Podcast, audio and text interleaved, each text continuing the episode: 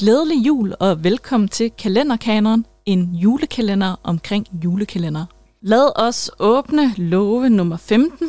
Vi befinder os i år 2008. Vi er slået hen på TV2, og der sendes der Mikkel og guldkortet. Og når jeg plejer at nævne Mikkel og guldkortet, så er der faktisk rigtig mange, der ikke er helt klar over, hvad det er, jeg snakker om. Der er rigtig mange, der har glemt den her julekalender, og det er der faktisk en ret god grund til. Men selve julekalenderen handler omkring Mikkel og hans familie, der har det ret hårdt økonomisk. Øh, men det her det kommer til at ændre sig, fordi han kommer til at redde en øh, nisse, hvor han til Mikkel til gengæld får et ønske opfyldt, og han ønsker simpelthen at kunne købe alt i hele verden. Det gør, at nissen giver ham et øh, såkaldt guldkort, som er et hævekort, hvor han kan hæve så mange penge, at Mikkel nu er millionær. Men at være så rig, det kommer også med en god del problemer. Og det her, det er bare en julekalender, der var virkelig uheldig.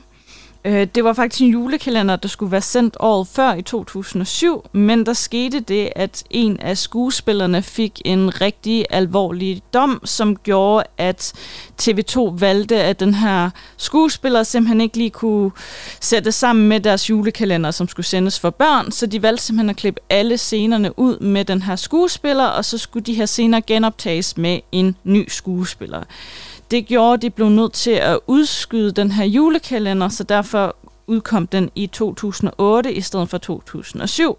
Og hvis man skulle have glemt det, så ramte der en finanskrise Danmark hele verden i år 2008.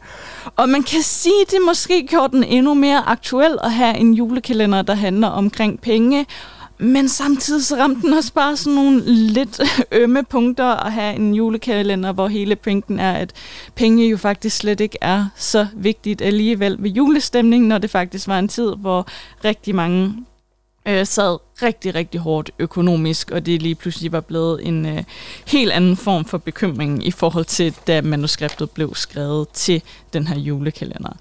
Men hvis folk ikke kan huske Mikkel og guldkortet, så kan de nok huske titelsangen Pas på Mikkel, som alligevel er blevet en ret stor ørehænger. Øh, selvom TV2 har valgt aldrig at genudse den her julekalender, som til gengæld er faldt sådan lidt hen i, øh, i øh, glemsel, og derfor husker vi den ikke så godt. Tak for denne gang, og glædelig jul.